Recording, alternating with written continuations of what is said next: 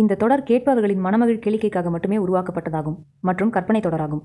இந்த தொடரில் கதைக்களத்தை ஆதரிக்கும் அந்தரங்க காட்சிகள் உட்பட வயது வந்த பார்வையாளர்களுக்கான ஆபாச சொற்கள், வசவு வார்த்தைகள் மற்றும் முதிர்ச்சி பெற்றவர்களுக்கான உள்ளடக்கம் ஆகியவை உள்ளன. பதினெட்டு வயதிற்கு உட்பட்டவர்கள் இதற்கு மேல் இந்த பாட்காஸ்டை கேட்க வேண்டாம். இத்தொடரில் இடம்பெறும் பெயர்கள், கதாபாத்திரங்கள், வணிகங்கள், இடங்கள், நிகழ்ச்சிகள் மற்றும் சம்பவங்கள் கதாசிரியரால் கற்பனையாக உருவாக்கப்பட்டவை அல்லது சித்தரிக்கப்பட்டவை ஆகும். ஏதேனும் நபருடைய வாழ்க்கையும் வாழ்கின்றவர் அல்லது மரித்தவர் ஒப்புமையுள்ளதாக அவை இருந்தால் அது முற்றிலும் தற்செயலானது. இந்த நிகழ்ச்சியில் இடம்பெற்றுள்ள உரையாடல்கள், கதாபாத்திரங்கள் எந்த தனிநபர், சாதி, சமூகம், கலாச்சாரம், பாரம்பரியம், பேரினம் அல்லது மதம் சார்ந்த அல்லது பிற நிறுவனம், அரசியல் கட்சி அல்லது வாழ்கின்ற அல்லது மரித்த தனிநபர் அவருடைய உணர்வு, நம்பிக்கைகளை புண்படுத்தும் நோக்கமுடையதல்ல. இத்தொடர் எந்த வகையான போதை மருந்துகள், மது அல்லது புகையிலை உற்பத்தி பொருளையும் பயன்படுத்த அல்லது உட்கொள்ள ஊக்குவிக்கும், விளம்பரப்படுத்தும், ஆதரிக்கும் கருவி அல்ல. கதாசிரியர் இத்தொடரில் இடம்பெறும் கருத்துக்களையும் எண்ணங்களையும் ஆதரித்து ஊக்குவிப்பதில்லை. நரகர் நடுவில்.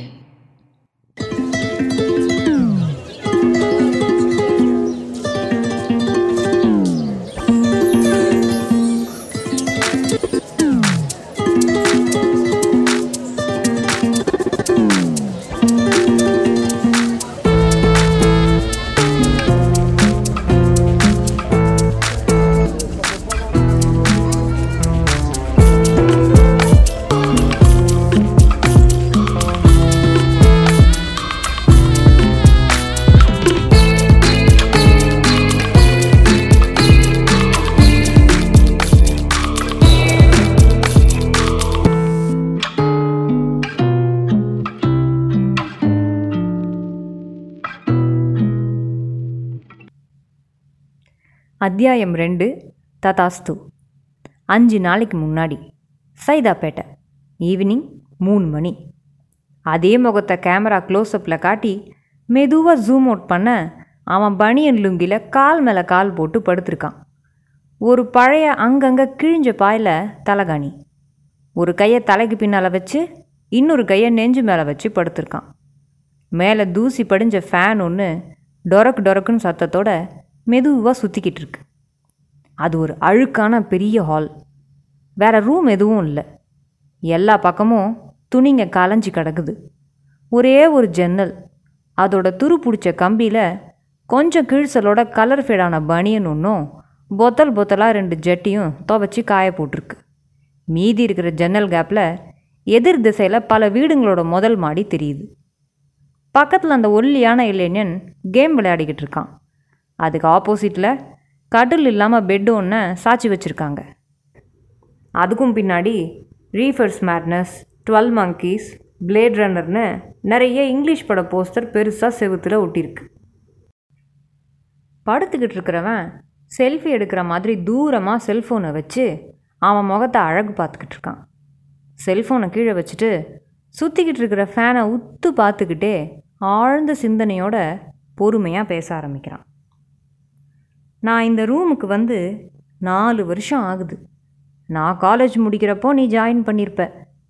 ஒரு டயத்தில் இந்த ரூம் கல்யாண மண்டபம் மாதிரி ஜே ஜேன்னு கூட்டமாக இருந்துச்சு. எத்தனையோ பேர் வந்து போயிட்டாங்க நடுவில். யோசிச்சு பார்த்தா இந்த ரூமில் இருந்தவனெல்லாம் இன்றைக்கி உலகம் முழுக்க இருப்பானுங்க. இந்த விசிறி சுற்றுற மாதிரி தான் நானும் இந்த சேல்ஸ் வேலையில் ஓடிக்கிட்டே இருக்கேன்.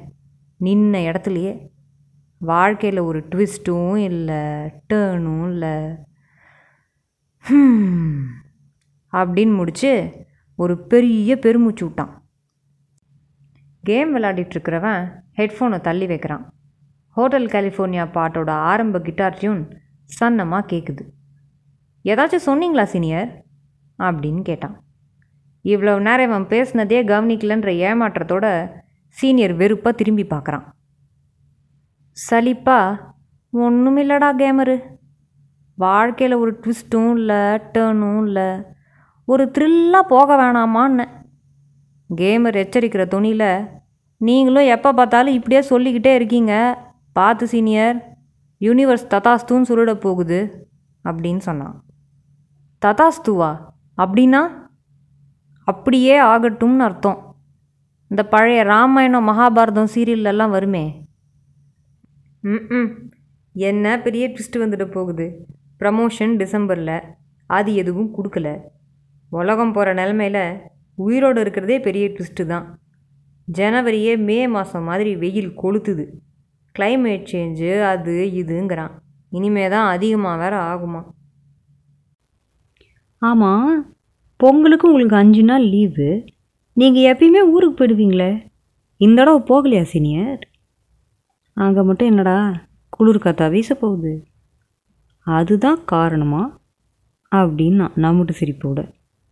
சீனியர் உடனே, இல்லைதான், இப்போ நீ எப்படி கேட்குற அந்த மாதிரி தான்டா, எவனை பார்த்தாலும் அஞ்சு செகண்டு தான் வெயிட் பண்ணுறானுங்க. எப்போ கல்யாணம் எப்போ கல்யாணம்னு ஆரம்பிச்சிடுறானுங்க, வெளியே தலை காட்ட முடியறதில்ல பண்ணாடா பசங்க. உடனே கேமரு, எனக்கு தேவை தான் இந்த டேட்டிங் ஆப்பு டிண்டரு மாதிரி ஏதாச்சும் ட்ரை பண்ணலாம்ல சீனியர்? அதெல்லாம் ஃபோட்டோ பார்த்து ரைட்டு லெஃப்ட்டுன்னு ஸ்வைப் பண்ணுண்டா. நம்ம நல்ல மனசுக்கு எல்லாரையும் மேட்சாக தான் இருக்காங்கன்ட்டு ரைட் ஸ்வைப் தான் பண்ணுவோம். ஆனால் பொண்ணுங்க அப்படியா? அதுக்கு ஒரு ட்ரிக் இருக்குது சீனியர், நெட்டில் படித்தேன். என்னது? உங்கள் ஃபோட்டோ அப்லோட் பண்ணும்போது தலைகீழே அப்லோட் பண்ணிடணும். பண்ணினா உங்கள் ஃபோட்டோவை நேரில் பார்க்க இல்லை ஃபோனில் ஏதோ ப்ராப்ளம்னு திருப்பி பார்ப்பாங்க. அப்புறம் பிடிக்கலன்னா லெஃப்ட் ஸ்வைப் பண்ணுவாங்க. ஆனால் நீங்கள் மேட்ச் ஆடுவீங்க, ஏன்னா அவங்க பண்ணது ரைட் ஸ்வைப். ஆஹா, செம்ம ஐடியாவாக இருக்கே இது. கேமர் நம்பிட்டு சிரிப்பு சிரித்தான். சரி, அப்புறம் நேரில் பார்க்க வருவாங்கள்ல வருவாங்கள்ல வருவாங்கள்ல சீனியர் எப்படி அக்செப்ட் பண்ணோன்னே யோசிக்கல. சினிமாவில் வர லூஸு ஹீரோயின் மாதிரி, நான் தாண்டா லூஸு, நீ பேசுகிறத கேட்டுட்ருக்கேன் பாரு, அதான் சேட் பண்ண ஆரம்பிச்சிட்டிங்கள்ல, அதுக்கப்புறம் உங்கள் திறமை தான், அப்படியே குழப்பி டூயட் பாட கூட்டிகிட்டு போயிடுங்க, நிறுத்துடா டேய் அப்படின்னு தலகாணியை தூக்கி எறிஞ்சான். கேமர் லேசாக விலகி அதை தட்டி விட்டான்.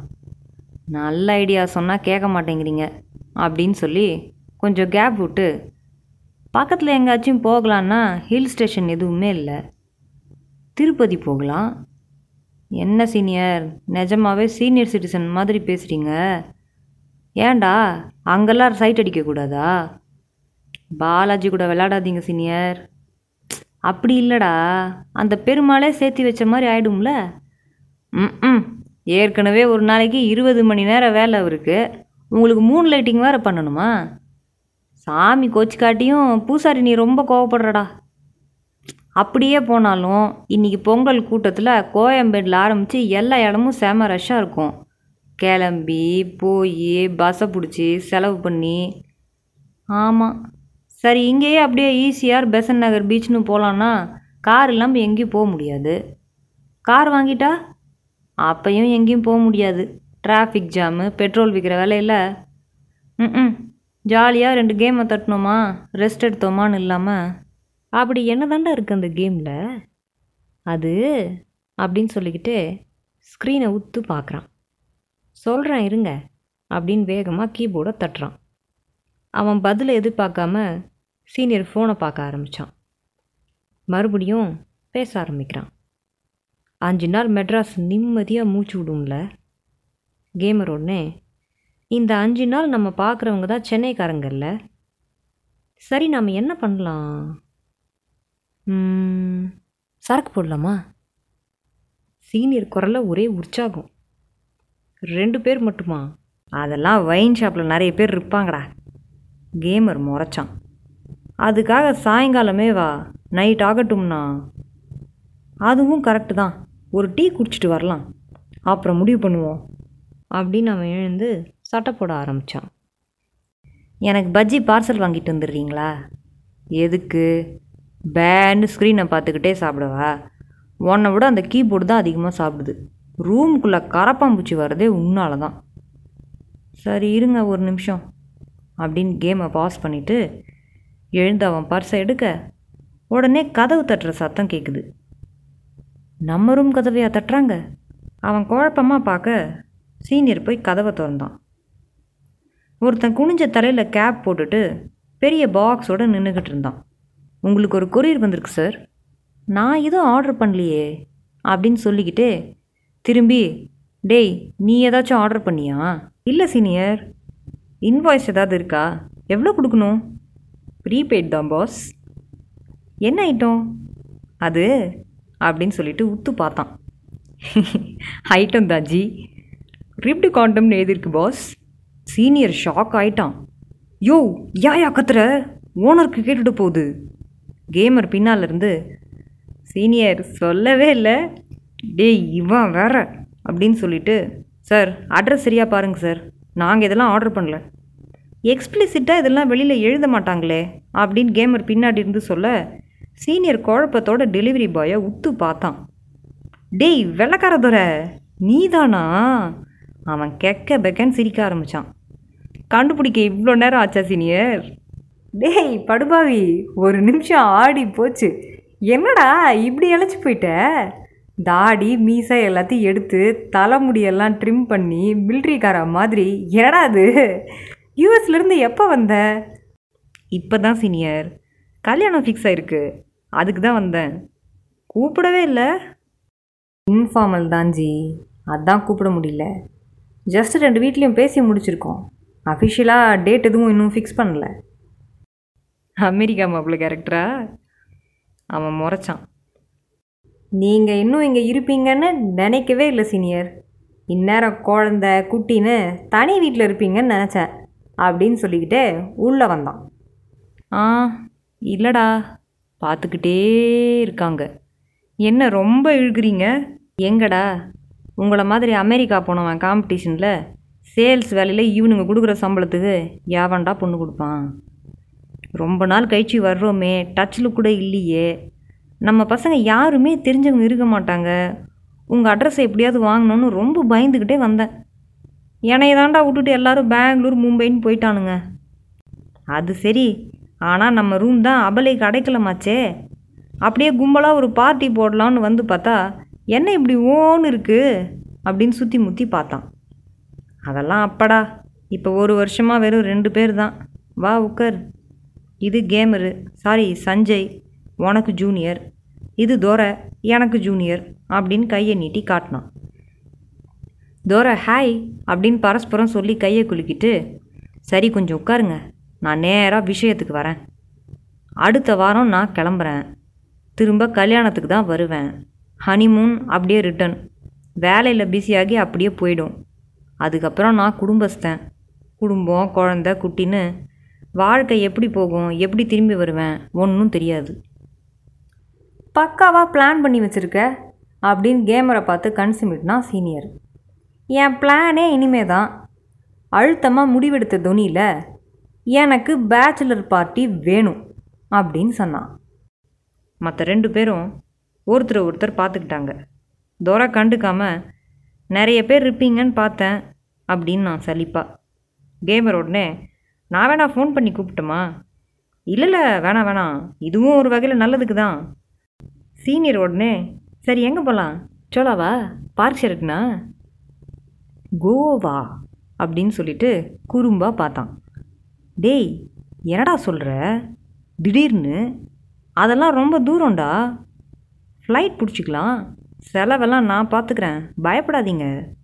சேச்சே அதுக்காக இல்லைடா. அப்படியா அப்படின்னு கொஞ்சம் நக்கலாக கேட்டான்.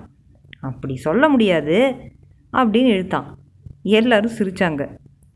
டேய் நீ இப்படி தாண்டா ஆரம்பிப்ப சீனியர், அதான் அவர் எல்லா செலவையும் பார்த்துக்கிறேன்னு சொல்கிறாரே சீனியர் அப்படின்னு வழிஞ்சான் கேமர். கேமரு, இவனை பற்றி உனக்கு தெரியாது, சும்மாவே இருக்க மாட்டான். இவன் கூட போகிற ட்ரிப்பு குட் ட்ரிப்பா பேட் ட்ரிப்பான்னு ஃபிஃப்டி ஃபிஃப்டி சான்ஸ் இருக்குது. அதெல்லாம் அவங்க நல்ல மனசுக்கு குட் ட்ரிப்பாக தான் சீனியர் அமையும். Will have a great time. நீ மட்டையாயிடுவ. ஒரு ஒரு தடவையும் பஞ்சாயத்து பண்ணுறது யாரு, நானா? அவன் ரெண்டு கையால் சீனியர் கண்ணத்தை லைட்டாக கிள்ளிக்கிட்டே, அதெல்லாம் அப்போ சீனியர், இப்போல்லாம் பொறுப்பு வந்துருச்சு, உங்களுக்கு லீவ் தானே? ஆமாம், எல்லா செலவையும் நான் பார்த்துக்கிறேன், என்ன பிரச்சனை சொல்லுங்கள். டீம் லீடர்கிட்ட ஏதாச்சும் சொல்லணுமா? டேய் நான் மேனேஜர்டா, அதெல்லாம் ஒன்றும் தேவையில்ல, உனக்கு ஏதாவது? கேமர் உடனே, நடந்து போகிறவனுக்கு எதுக்கு ஜி ஸ்பீட் பிரேக்கு? அப்படின்னா அவன் வேலை தேடிட்டு இருக்கான்டா. அப்புறம் என்ன, ட்ரெஸ்ஸு கிஸ் இருந்தால் பேக் பண்ணுங்கள், டென் மினிட்ஸ் தான் டைம். ரெண்டு பேரும் ஷோல்டரை தூக்கி இறக்கி உதட்ட பிதுக்குனாங்க. ஓகே. ஃபாஸ்ட் ஃபார்வர்டில் ரெண்டு பேரும் பேக் பண்ண தூர ஃபோனை நோண்டிக்கிட்டு இருந்தான். ஊபர் வெளியில் நிற்கிறான், கிளம்புங்க கிளம்புங்க. அவசர அவசரமாக கதவை சாத்திட்டு விறுவிறுன்னு ஓடி காரில் ஏறினாங்க. வாங்க ஜி, கிளம்புறதுக்கு முன்னாடி ஒரு செல்ஃபி எடுத்துக்கலாம். டிரைவர், ட்ரிப் ஸ்டார்ட் பண்ணுறேன் சார் அப்படின்னு கேட்க தோரை தலையை ஆட்டினான். வண்டி சைதாப்பேட்டை மார்க்கெட்டை தாண்டி மீனம்பாக்கமுக்கு பறக்க ஆரம்பிச்சுது. பாத்தியா, ஊபர் மெக்டொனால்ட்ஸ்லாம் இங்கேயும் வந்துருச்சு. நீங்கள் வேறு, அங்கே Saravana Bhavan, A to B எல்லாமே இருக்குது. சீனியர் உடனே அப்படியா அப்படின்னு ஆச்சரியமாக பார்த்தான். காலையில் வந்திருந்தா சர்வோதயாவில் சாப்பிட்ருக்கலாம். மெட்ராஸை மிஸ் பண்ணுறீங்க போல். அப்படி ஒன்றும் இல்லை ஜி, மெட்ராஸை மிஸ் பண்ணால் டல்லஸ் போயிடுவேன். ரெண்டு பேரும் புரியாமல் பார்க்க, ஜோக்கு ஃப்ளைட்டில் பக்கத்தில் உட்காரவனுக்கு புரிஞ்சிருக்கும், சிரிச்சிருப்பான் அப்படின்னு சொன்னான் சலிப்பாக. காரில் வர்றவனுக்கு புரிகிற மாதிரி ஜோக் அடிடா அப்படின்னு இடைவெளி விட்டு, சரி வரும்போது அண்ணனுக்கு என்ன வாங்கிட்டு வந்த? மற்ற மாதிரி துபாயில் வாங்கின டாப்லரோன் சாக்லேட் ஏதாச்சும் கொடுத்த, கொலை பண்ணிவிடுவேன். நீங்கள் இப்படி கேட்பீங்கன்னு எனக்கு தெரியும் அப்படின்னு சொல்லிக்கிட்டு பையன் நோண்டான். டொன்டொடாய் அப்படின்னு ஒரு ஐபேடை நீட்டினான். டேய் என்னடா அது சூப்பராக இருக்குது, நீங்கள் தான் போன தடவை வந்தப்போ கேட்டுகிட்டே இருந்தீங்களே. ஆமாம்ல, அதெல்லாம் பல வருஷம் ஆயிடுச்சே, மறந்தே போயிட்டேன்டா அப்படின்னு சொல்லிக்கிட்டு ஐபேடை திருப்பி திருப்பி பார்த்து, இதுக்கு இப்போ கவரு, கொரிலா கிளாஸ் எல்லாம் போடணும் ஜி, மொமெண்ட்டாக என்ஜாய் பண்ணுங்க ஜி அப்படின்னு கேமர் சொல்ல, தோரா கேமர்கிட்ட இப்போதைக்கு உனக்கு சாக்லேட் தான், ஆனால் மூணு மாதம் கழித்து வருவேன், ஏதாவது வேணுமா? ஆ அதெல்லாம் பரவாயில்ல ஜி. சீனியர் உடனே, அவன் என்ன கேட்க போகிறான், ப்ளே ஸ்டேஷன் தான். ஓ அதுதான் கேமர் கேமர்னு கூப்பிட்றீங்களா? ஜாப் சர்ச்லாம் எப்படி போயிட்டுருக்கு? சீனியர் இடமறிச்சு, இந்த கேம் டைனமிக்ஸ் கம்பெனி தெரியுமா? ஆமாம், பெரிய கம்பெனி. அதில் ஏகப்பட்ட ரவுண்டு கிளியர் பண்ணிட்டான் சொல்கிறேன்னு சொல்லியிருக்காங்க. ஹேய் அப்புறம் என்ன, அது சென்னையில் இருக்கா? இல்லை ஜி, ஹைதராபாடில் இருக்குது. அது என்னமோ இந்த அமெரிக்கா கம்பெனிக்காரன் மட்டும் ஹைதராபாடு கீழே வரவே மாட்டான். சீனியர் சலிப்பா, இவனும் போயிட்டா நான் தனி கட்டதான்டா. அவன் பத்து பதினஞ்சு ரவுண்டு இன்டர்வியூ வைப்பானே, இவன் பார்க்க தான்டா இப்படி இருக்கான். பெரிய ஆளுடா, இந்த ட்விட்ச் சேனல்லாம் வச்சு நிறைய ஃபாலோவர்ஸு. அதெல்லாம் ஒன்றும் இல்லை ஜி, இந்த அடக்கம்தான் சீனியர் நம்ம பசங்கிட்ட பிடிச்ச விஷயமே அப்படின்னு சொல்லிட்டு இருக்கும்போதே கார் ஏர்போர்ட் முன்னாடி வந்து நின்றுது. எல்லாரும் இறங்கி நடக்க ஆரம்பித்தாங்க. அப்போது இன்னொரு கார் வந்து நின்றுச்சு. அதுலேருந்து ஒரு வெள்ளைக்கார பொண்ணும் ஒரு தமிழ் பையனும் சிரித்து பேசிக்கிட்டே இறங்கினாங்க. தங்க கலரில் தலைமுடி காற்றுல பட்டு மாதிரி அசைஞ்சுது. கூலிங் கிளாஸை தலைக்கு மேலே தள்ளி வச்சா. மெல்லிசான வெள்ளை கலர் கவுன், முழு நீல வெஸ்டர்ன் ட்ரெஸ், அதுக்கு மேலே கருப்பு கலரில் ஒரு சட்டை, கையில் ஒரு லெதர் ஹேண்ட்பேக் வச்சுருந்தா. ட்ராலி பேக்கை இழுத்துக்கிட்டே வந்தா. பார்க்க ஸ்லிம்மாக ஆனால் ஃபிட்டான உடல்வாகு. கேமர் ஃபோனை நோண்டிக்கிட்டே நடக்க சீனியர் கிஸ் அப்படின்னு கைமுட்டியில் இடித்தான். கலக்குறான்டா. கேமர் அவங்கள பார்த்து, கலீகாக இருப்பாங்கண்ணா பாத்தியா அப்படின்னு சீனியர் கண்ணை காட்ட, சீனியர் மானத்தை வாங்காதீங்க. டேய் நீ சுற்றி முற்றி வெள்ளைக்காரிங்க கூடவே இருக்கிறவன், உனக்கு நம்ம பொண்ணுங்களை பார்த்தா தான் புதுசாக இருக்கும். அது இல்லை ஜி, வெறிச்சு வெறிச்சு பார்க்காதீங்க, நம்ம ஆளுங்கனாலே அவளுங்க தெரிச்சு ஓடுறாளுங்க. ஜோடி போட்டுக்கிட்டு போகிறத பார்த்தா அப்படி ஒன்றும் தெரியலையே. ஆமாம், அவன் வெறிச்சு வெறிச்சு பார்த்து தான் இவன் மயங்கியிருப்பா. ஏன் சீனியர், ஏண்டா கண் முன்னாடி இருக்கும்போதே பார்த்துக்கிட்டா தான் உண்டு, போயிட்டா அதுக்கப்புறம் எப்போ பார்க்க போகிறோமோ. வா சரி சரி, ஐடி கார்டை கொடுங்க வாங்கிக்கிட்டு டிக்கெட் கவுண்டரில் நுழைஞ்சான். அவனுக்கு முன்னாடி அந்த வெள்ளைக்காரி டிக்கெட் வாங்கிட்டு இருந்தா. I want to book a ticket to Kodaikanal, sorry Madurai. Ticket கவுண்டரில் இருந்த பொண்ணு கீபோர்டை படபடன்னு தட்டினான். வெள்ளைக்காரி பின்னாடி திரும்பி துரையை பார்த்து சிரிச்சா. ஹலோ அப்படின்னு சொல்லிட்டு, சென்னை இஸ் வெரி ஹாட் அப்படின்னு சொன்னான். It's Dubai without air conditioner அப்படின்னு சொன்னான் துரை. That is true, nobody here realizes that. Sales girl உடனே, யோர் டிக்கெட் மேம் அப்படின்னு சொன்னான். கார்டையும் டிக்கெட்டையும் அவகிட்ட கொடுத்தா.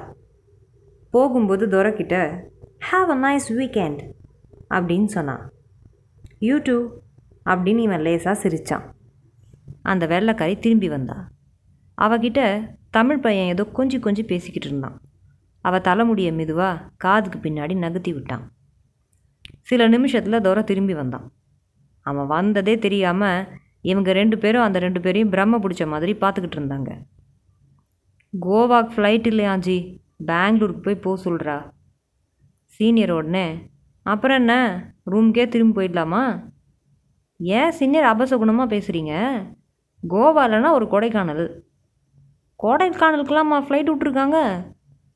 மொக்க போடாத கேமரு, மதுரைக்கு புக் பண்ணிட்டேன், அங்கேருந்து கார் எடுத்துக்கலாம், எங்கேயாச்சும் போயே தீருவேங்கிற பிரச்சனை அதோட நிற்கல சீனியர்.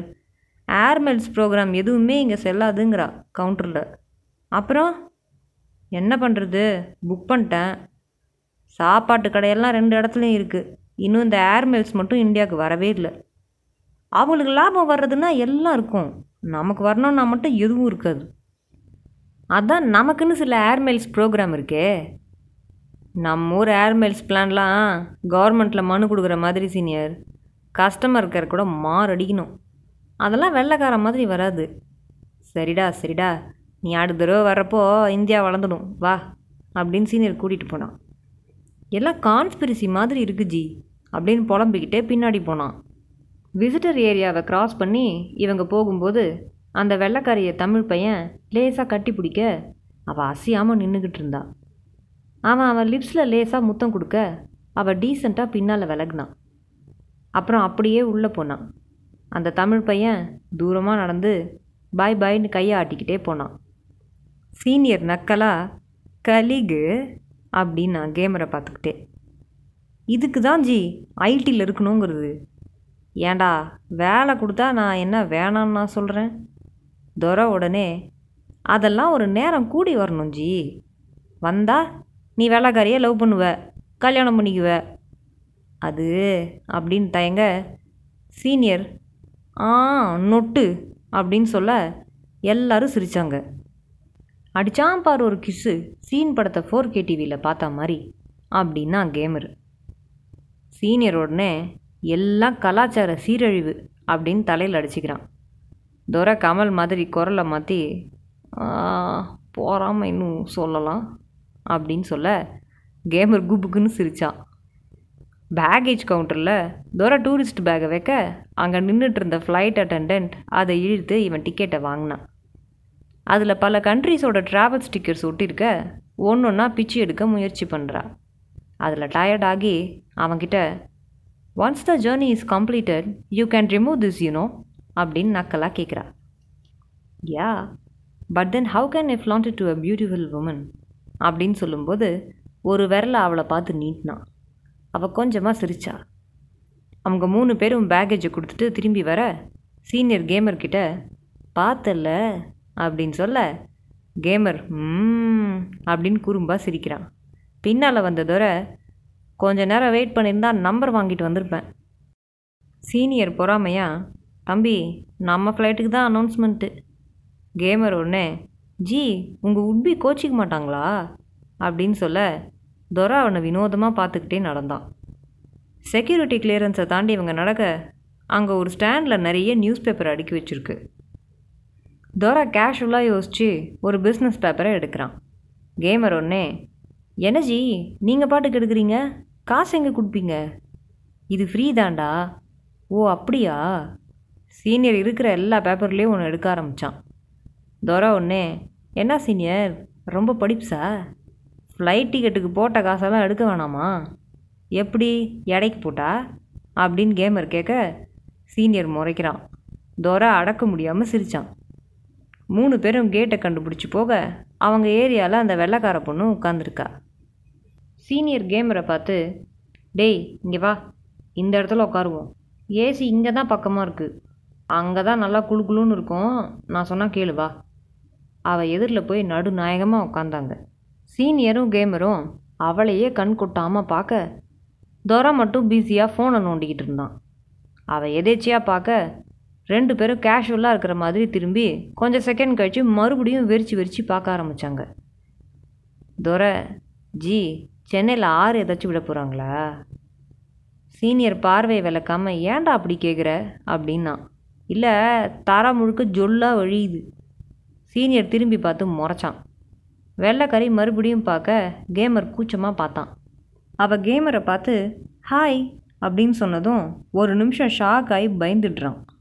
அப்புறம் சுதாரிச்சுக்கிட்டு ஹி ஹி ஹாய் அப்படின்னு சொல்ல அவள் கொஞ்சமாக சிரிச்சுட்டு தலையை குனிஞ்சிக்கிட்டா. அதுக்கப்புறம் ரெண்டு பேரும் அந்த பக்கம் திரும்பவே இல்லை. என்ன ரெண்டு பேரும் அடக்கமாயிட்டீங்க? அப்புறம் என்ன பண்ணுறது, பார்த்தா பேச வேண்டி வருமே.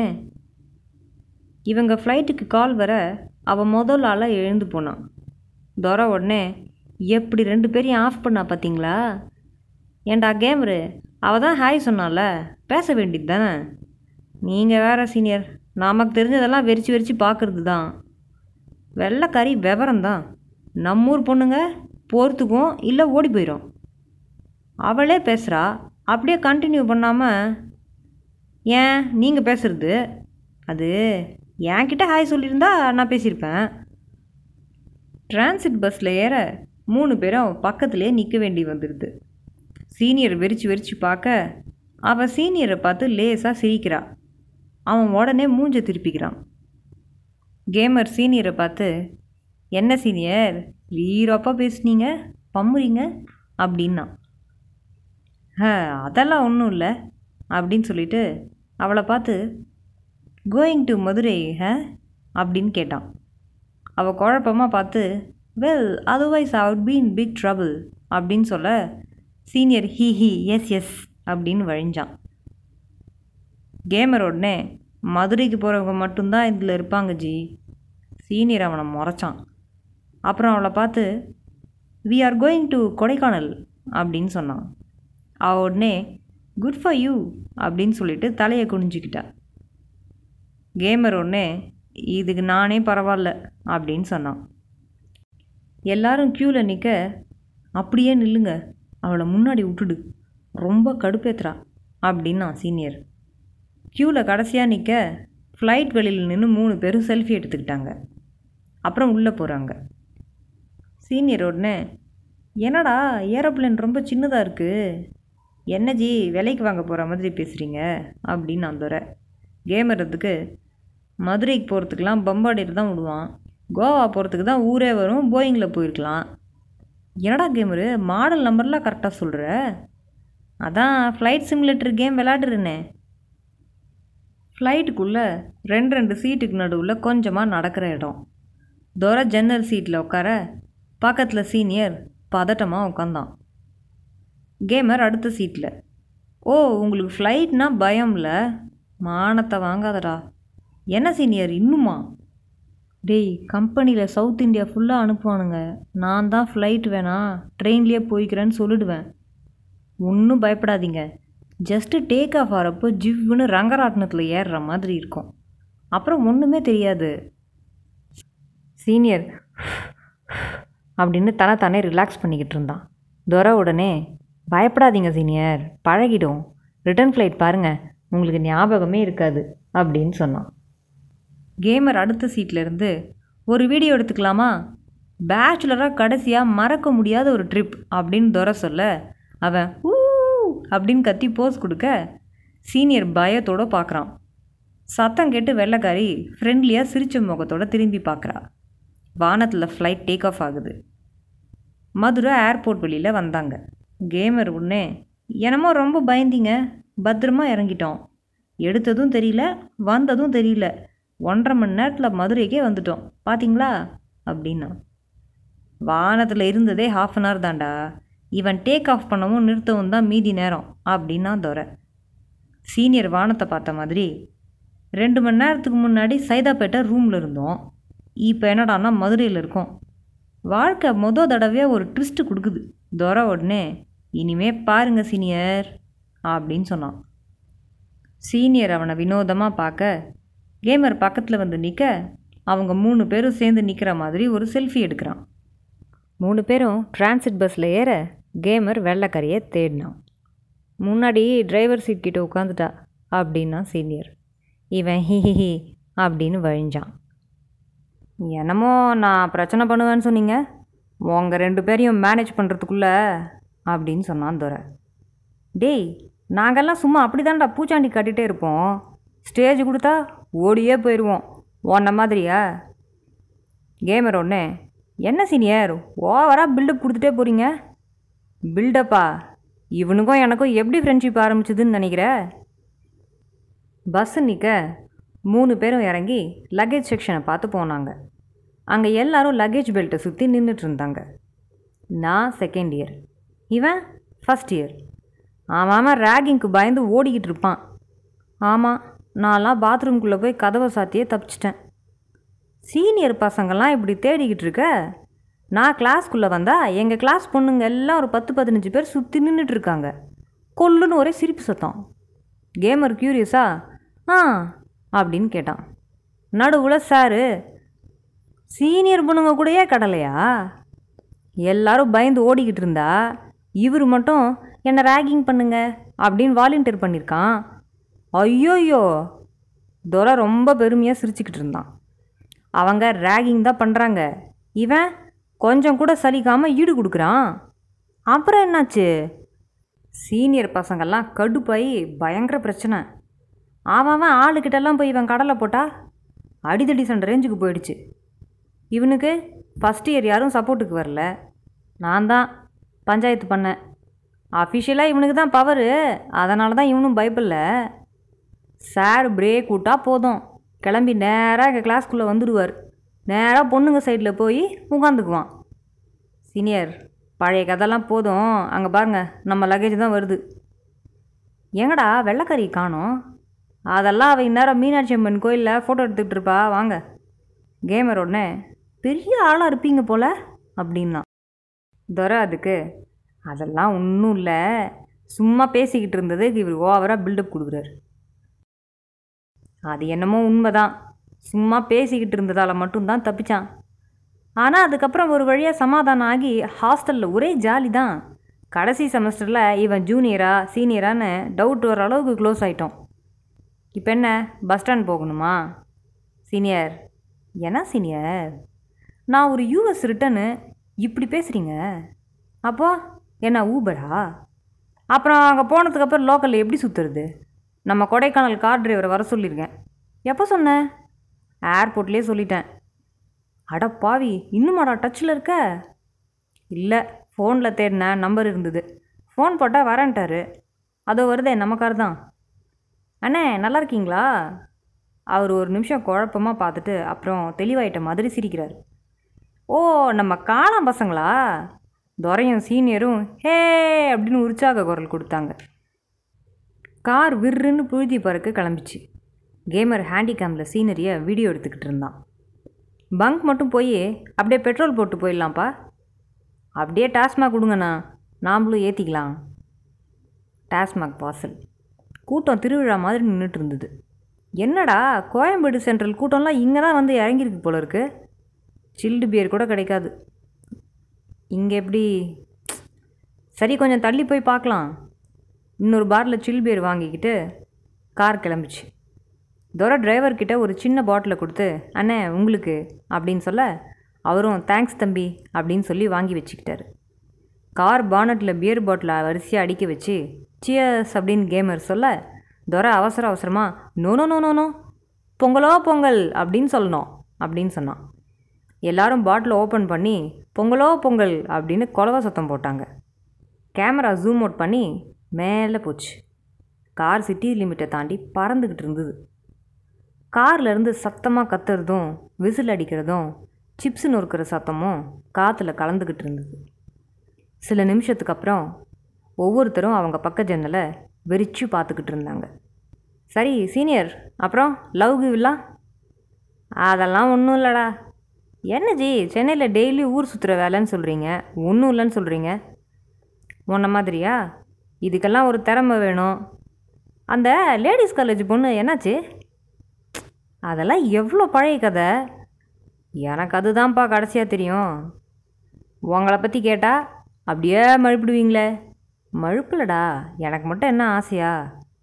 சரி, வெளியில் கிளைமேட் மாறிடுச்சு போல் அப்படின்னு சொல்லிட்டு துரை டிரைவர்கிட்ட, அண்ணே ஏசி ஆஃப் பண்ணிவிடுங்க, ஜன்னல் திறக்கிறேன் அப்படின்னா. கார் ஜன்னலை திறந்ததும் ஜில்லுன்னு காற்று வீச ஆரம்பிச்சிது. கொடைக்கானல் பக்கத்தில் வர வர கிளைமேட் அப்படியே மாறிடுதுல்ல. துரை டிரைவர்கிட்ட திரும்பி, அண்ணே எங்கே இருக்கோம்? இது வாடிப்பட்டி பக்கம் தம்பி. பழனி வழியாக கூட போகலாமா? இல்லை தம்பி, அது ரொம்ப சுற்று, இதுதான் ரோடு நல்லாயிருக்கும். ஓ அப்படியா? வெளியில் மழை லேசாக தூர ஆரம்பிச்சிது. கொஞ்ச நேரத்தில் கனமழையாக கொட்ட ஆரம்பிச்சிது. இப்போ தான் ஜில்லுன்னு காத்தடிச்சிது. ஒரே செகண்டில் இருட்டி போய் மழை ஜோன்னு கொட்டுது. வெல்கம் டு கொடைக்கானல் அப்படின்னு சொன்னான் கேமர். இதுக்கு முன்னாடி வந்திருக்கியா? இல்லைண்ணா. அப்புறம் எதுக்கடா ஓவராக பேசுகிற? அப்போது அந்த ரோட்டில் தூரத்தில் ஒரு பஸ் ஸ்டாப் பக்கத்தில் கார் ஒன்று நின்றுட்டு இருந்தது. சீனியர் உத்து பார்த்துட்டு டிரைவர் பக்கம் திரும்பி, அண்ணா அந்த பஸ் ஸ்டாப் பக்கமாக கொஞ்சம் டேர்ன் பண்ணி ஸ்லோவாக போங்க அப்படின்னு சொல்ல, நின்றுக்கிட்டு இருந்த கார் முன்னாடி ஒயிட் கலர் மாடர்ன் ட்ரெஸ்ஸில் ஒரு பொண்ணு நிற்கிறது மங்கலாக தெரியுது. அவள் லிஃப்ட்டு கேட்குற மாதிரி சைகை பண்ணுறா. என்னடா இருட்டில் மோகினி பேய் மாதிரி நிற்கிது. காரை நிறுத்தி டிரைவர் இறங்கி ஓடி போய் அந்த இன்னொரு கார் டிரைவர்கிட்ட ஏதோ பேசினார். அது நம்ம ஏர்போர்ட்டில் பார்த்த பொண்ணு மாதிரி இல்லை. மூணு பேரும் டக்குன்னு ஆர்வமாக கண்ணாடி இறக்கி பார்த்தாங்க. துரையும் கேமரும் வாயெல்லாம் பல்லா ஒருத்தரை பார்த்து ஒருத்தர் ஈன்னு சிரித்தாங்க. சீனியர் உடனே, ஏன்டா கிரிமினல் மாதிரியே பிஹேவ் பண்ணுறீங்க அப்படின்னதும் சிரிக்கிறத வேகமாக நிறுத்தி நார்மலாக இருக்கிற மாதிரி முகத்தை வச்சுக்கிட்டாங்க. வெள்ளைக்காரி தூரத்தில் அன்கம்ஃபர்டபுளாக சிரித்து வைக்கிறா. இதோட எபிசோட் ரெண்டு முடியுது. கதை இது வரைக்கும் உங்களுக்கு ரொம்ப பிடிச்சிருக்குன்னு நம்புகிறேன். அவங்க மூணு பேருக்கும் புதுசாக ஒரு அக்வைண்டன்ஸ் கிடச்சிருக்காங்க. எங்களுக்கும் அதே மாதிரி கிடைக்க உங்கள் நண்பர்கள்கிட்ட இந்த எபிசோடை ஷேர் பண்ணுங்கள்.